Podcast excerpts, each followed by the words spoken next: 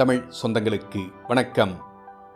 Sathyan audio books வழங்கும் அமரர் கல்கியின் அலை ஓசை.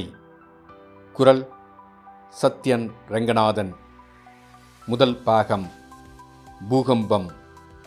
அத்தியாயம் ஒன்பது. கதவு திறந்தது.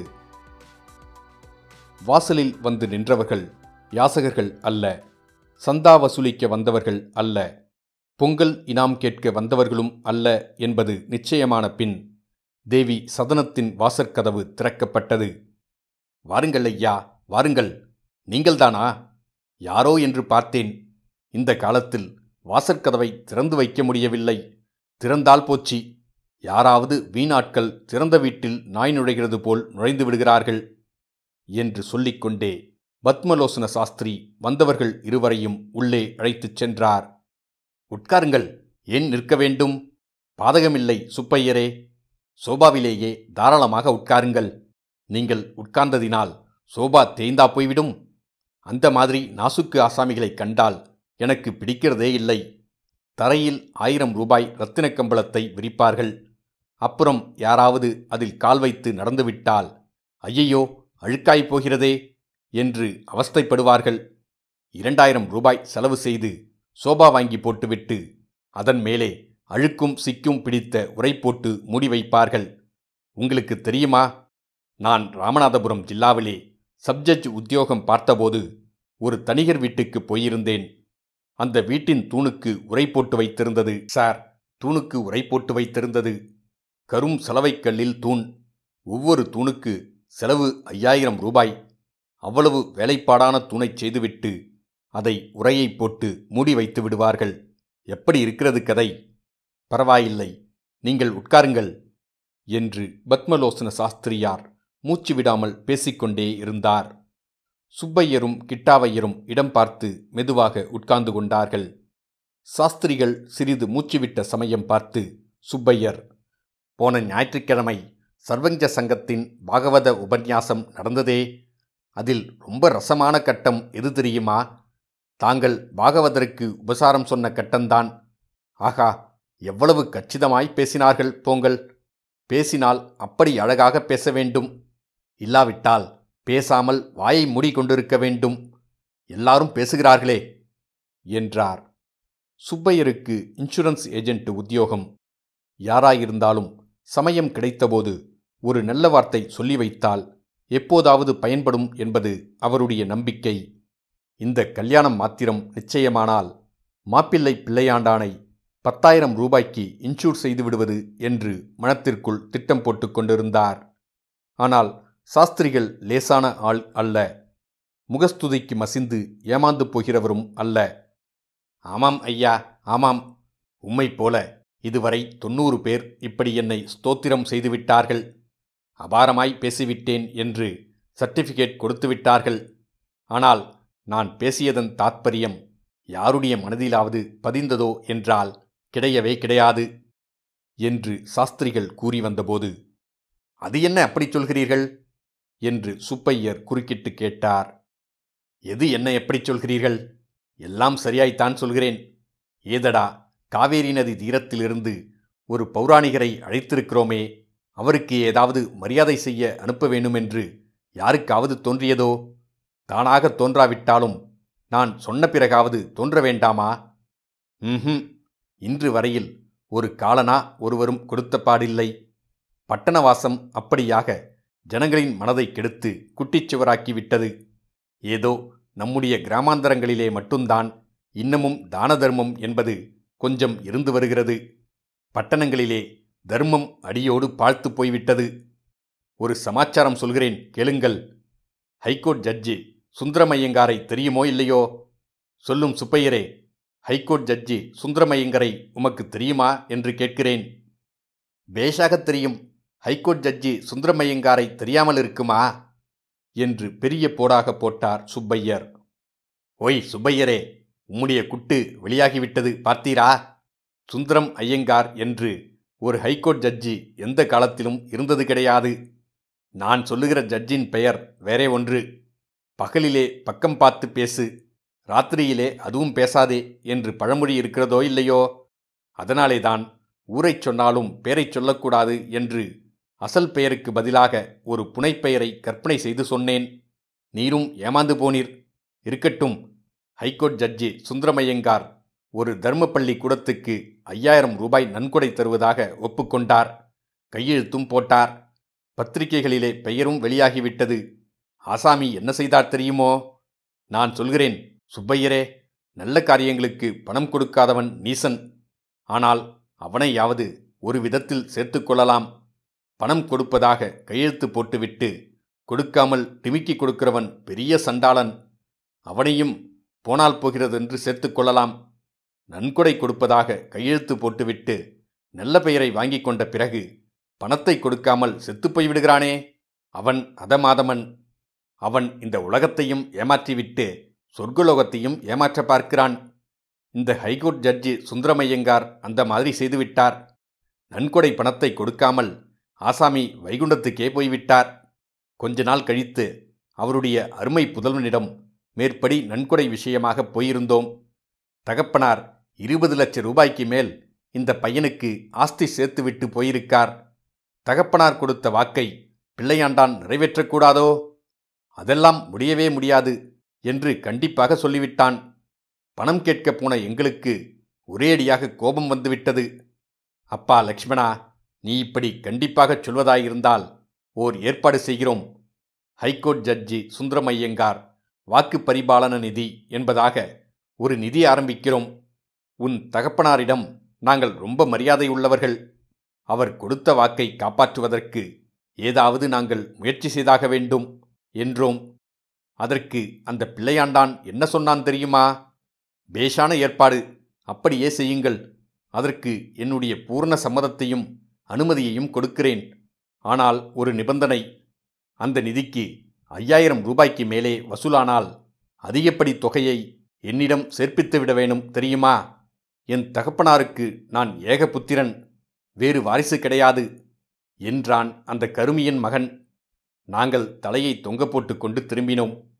நான் சொல்கிறேன் சுப்பையர்வாள், நிறைய பணம் சம்பாதித்து தான தர்மம் செய்யாமல் அப்படியே பணத்தை வைத்துவிட்டு போகிறார்களே, அவர்களுக்கெல்லாம் நிறைய மரண வரி போட்டு சொத்தை சர்க்காரே எடுத்துக்கொள்ள வேண்டும். ஒன்றரை லட்சம் ரூபாய்க்கு மேலே உள்ள சொத்துகளுக்கெல்லாம் முக்கால் பங்குக்கு குறையாமல் வரி போட்டு சர்க்கார் எடுத்துக்கொண்டு விட வேண்டும் என்று சொல்லி சாஸ்திரியார் கொஞ்சம் மூச்சுவிட நிறுத்தினார். சாஸ்திரியார் கடைசியில் சொன்ன வார்த்தைகளிலிருந்து அவருக்கு ஒன்றரை லட்சம் ரூபாய் பெருமானமுள்ள சொத்து இருக்கிறது என்று ஊர்ஜிதப்படுத்தி கொண்ட சுப்பையர் அர்த்த புஷ்டியுடன் கிட்டாவையரை ஒரு பார்வை பார்த்தார். இதை கவனித்த சாஸ்திரியார் உடனே, அதெல்லாம் இருக்கட்டும் சுப்பையரே, யாரையோ நீர் அழைத்து வந்திருக்கிறீர். நான் வேறு என்னமோ பேசிக்கொண்டிருக்கிறேனே. இவர் யார் சொல்லவில்லையே. பார்த்தால் பெரிய மனுஷராகத் தோன்றுகிறது. காவேரி ஜலம் சாப்பிட்டு வளர்ந்தவர் என்று முகத்திலே எழுதி ஒட்டியிருக்கிறது. உண்டா இல்லையா என்று கேட்டார். முன்னமே தங்களுக்கு சொல்லியிருந்தேனே, ராஜம்பேட்டை பட்டாமணியம் என்று. அந்த கிட்டாவையர்தான் இவர். நேரில் ஒரு தடவை வந்துவிட்டு போகும்படி கடிதம் எழுதியிருந்தேன். வந்திருக்கார் என்றார் சுப்பையர். சுப்பையரே, நன்றாயிருக்கிறது. இவர் இன்னார் என்று முன்னமே சொல்லியிருக்கக்கூடாதோ?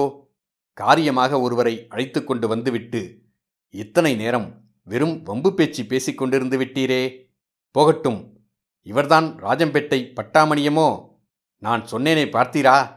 முகத்தில் காவேரி தீரத்தின் கலை பிரகாசிக்கிறது என்று சொன்னேனோ இல்லையோ? ரொம்ப சந்தோஷம். இவர்தான் கிட்டாவையராக்கும். பட்டாமணியம் உத்தியோகம் மட்டும்தானா? அதற்கு மேலே நிலம், நீச்சி, கொடுக்கல் வாங்கல் ஏதாவது உண்டோ? எல்லாம் உண்டு. ஐயர்வாளுக்கு அகண்ட காவேரி பாசனத்தில் அறுபது ஏக்கரா நன்சை நிலம் இருக்கிறது. அவ்வளவும் இருபோகும். ரொம்ப சந்தோஷம். பண்ணையார் இவ்விடம் வந்த காரியம் என்னமோ? பட்டணம் பார்ப்பதற்காக வந்திருக்கிறாரோ? பண்ணையார் முன்னமையே பட்டணம் பார்த்திருக்கார், பம்பாய் கூட பார்த்திருக்கார். இப்போது வந்திருப்பது மாப்பிள்ளை பார்ப்பதற்காக. ஓஹோ, மாப்பிள்ளை பார்ப்பதற்காக வந்திருக்கிறாரா? பலே பலே, இன்சூரன்ஸ் வேலையோட இந்த வேலையும் வைத்து கொண்டிருக்கிறீரா? இதுவரையில் எத்தனை வீட்டுக்கு அழைத்து போனீர்? எத்தனை மாப்பிள்ளைகளை காட்டினீர்? இந்த நவநாகரிக காலத்திலே மாப்பிள்ளை பீரோ என்றும் கல்யாண கம்பெனி என்றும் ஏற்படுத்தியிருக்கிறார்களாமே. நீரும் அப்படி ஏதாவது கம்பெனி வைத்திருக்கிறீரோ? அதெல்லாம் ஒன்றுமில்லை ஐயர்வாள். எனக்கு தெரிந்தது இந்த ஒரே இடம்தான். நேரே இவ்விடத்துக்கு தான் இவரை அழைத்து வந்தேன். போன தடவை இந்த விஷயத்தை பற்றி பிரஸ்தாபித்த போது தாங்களும் வீட்டிலே அம்மாளும் பெண்ணை அழைத்து கொண்டு வந்து பையனுக்கு காட்டிவிட்டால் தேவலை என்று சொன்னீர்கள். ஞாபகம் இருக்கிறதல்லவா? ரொம்ப சரி, ஞாபகம் வருகிறது. இறைந்து பேசாதீர். மாடியிலே பையன் இருக்கிறான். அவன் காதிலே விழுந்து வைக்கப் போகிறது. என்னுடைய அபிப்பிராயம் அதுதான். இந்த விஷயத்திலே நான் கூட கொஞ்சம் மாடன் ஆசாமி என்றே வைத்துக்கொள்ளுங்கள். பிள்ளைக்கு பெண்ணை பிடித்திருக்க வேணும், பெண்ணுக்கு பிள்ளையை பிடித்திருக்க வேணும். அப்புறம் பையனாவது பெண்ணாவது இப்படி என்னை கெடுத்து விட்டீர்களே என்று கேட்பதற்கு இடம் இருக்கக்கூடாது. பெண் கண்ணை கசக்கிக் கொண்டு நிற்கக்கூடாது, பிள்ளை முகத்தை துருத்தி கொண்டு நிற்கக்கூடாது. சாஸ்திரமும் இதைதான் சொல்கிறது. இந்த காலத்திலே வரதட்சணை கிரதட்சணை என்று சொல்கிறார்களே, அதெல்லாம் சுத்த நான்சென்ஸ். எனக்கு பிடிக்கிறதே இல்லை. சாஸ்திரத்துக்கு சர்வ விரோதம். நான் கூட பையனுக்கு வரதட்சணை கேட்கிறதாயிருந்தால் முப்பதினாயிரத்தை கொண்டு வா, ஐம்பதினாயிரத்தை கொண்டு வா என்று கேட்கலாம். ஒன்றுமில்லாத வறட்சி பயல்கள் எல்லாம் இந்த காலத்தில் அப்படி கேட்கிறார்கள். நம்முடைய யோக்கியதைக்கு அதெல்லாம் சரிக்கட்டு வருமா? என்னுடைய சமாச்சாரமே ஒரு தனி மாதிரி. எனக்கு தர்மந்தான் பெரிது, பணம் பெரிதல்ல. இல்லாவிட்டால் இவ்வளவு காலம் உத்தியோகம் பார்த்துவிட்டு இப்போது இப்படி கடனாளியாக இருப்பேனா? என்னைப் போல உத்தியோகம் பார்த்தவர்கள் இரண்டு கையையும் நீட்டி லஞ்சம் வாங்கி ஒவ்வொருவரும் நாலு வீடு ஐந்து வீடு கட்டி வாடகைக்கு விட்டிருக்கிறார்கள். நான் இந்த ஒரே ஒரு வீடுதான் கட்டியிருக்கிறேன். இதற்கும் கடன் வாங்க வேண்டியிருந்தது. கோஆப்ரேட்டிவ் சொசைட்டிக்கு கொடுக்க வேண்டிய கடன் பதினையாயிரம் ரூபாய் இன்னும் கொடுக்கப்படவில்லை. யாராவது பெண்ணை கொடுக்க வருகிறவர்கள் அந்த கடனை அடைத்து வீட்டை மீட்டால் அவர்களுடைய பெண்ணுக்கும் மாப்பிள்ளைக்கும் நல்ல வீடாயிற்று. ஆனால் அது அவர்களுடைய இஷ்டம். என்னை பொறுத்தவரையில் வரதட்சணை என்று காலனா கை நீட்டி வாங்க மாட்டேன். சுப்பையர் குறுக்கிட்டு, ஐயர்வாள், அதை பற்றியெல்லாம் நீங்கள் பேச வேண்டியதில்லை. பெண்ணின் கல்யாணத்துக்கென்று கிட்டாவையர் முப்பதினாயிரம் ரூபாய் எடுத்து வைத்துவிட்டார். லௌகிக விஷயங்கள் எல்லாம் ஒரு குறையும் இல்லாமல் திருப்திகரமாய் நடந்துவிடும் என்றார். லௌகீகம் கிடைக்கட்டும் ஐயா, லௌகீகம். கல்யாணம் என்பது பரம வைதீக விஷயம். அக்னி சாட்சியாக விவாகம் செய்து கொண்ட பிறகுதான் பிராமணனுக்கு வைதீக கிரியங்கள் செய்ய உரிமை ஏற்படுகிறது. ஆனால் பிள்ளையையும் பெண்ணையும் கேட்காமல் கல்யாணம் நிச்சயம் செய்யும் காலம் போய்விட்டது. பிள்ளைக்கு பெண்ணை பிடித்திருக்க வேண்டும், பெண்ணுக்கு பிள்ளையை பிடித்திருக்க வேண்டும். அதுதான் முக்கியமான விஷயம். பண்ணையார் கல்யாண பெண்ணையும் அழைத்து வந்திருக்கிறாரோ? இத்தனை நேரமும் வாய்த்திறக்க வழியில்லாமல் உட்கார்ந்திருந்த கிட்டாவையர் இப்போது கொஞ்சம் தைரியம் அடைந்து, அழைத்து வரலாம் என்றுதான் எண்ணியிருந்தேன். அதற்கு இந்த தடவை சௌகரியமில்லாமல் போய்விட்டது. என்னுடைய தங்கை பம்பாயில் இருக்கிறாள். அவளுக்கு கொஞ்சம் உடம்பு அசௌகரியம் என்று கடிதம் வந்தது. அவளை பார்ப்பதற்காக பம்பாய் போகிறேன். தாங்கள் சொன்னால் பம்பாயிலிருந்து திரும்பி வந்ததும் கிராமத்துக்கு போய் குழந்தையை அழைத்து வருகிறேன் என்றார். அதற்கென்ன, சௌகரியம் போல் செய்யுங்கள். அவசரம் ஒன்றுமில்லை. இப்போதுதானே தை பிறந்திருக்கிறது. ஆனால் பிள்ளையாண்டானுக்கு ரஜா முடிவதற்குள் கல்யாணம் நடந்தாக வேண்டும். அதிகமாய் தாமதிக்க இடமில்லை. பையனுடைய தாயார் வேறு ரொம்ப அவசரப்படுகிறாள். கையிலே முப்பது ஜாதகம் வைத்து கொண்டிருக்கிறாள். தினம் ஜோசியரை வரவழைப்பதும் பொருத்தம் பார்ப்பதும் தான் அவளுக்கு இரண்டு மாதமாக வேலை. காமாட்சி, இங்கே கொஞ்சம் வந்துவிட்டு போ என்று சாஸ்திரிகள் சத்தம் போட்டு கூவினார். இத்துடன் அத்தியாயம் ஒன்பது முடிவடைந்தது. மீண்டும் அத்தியாயம் பத்தில் சந்திப்போம்.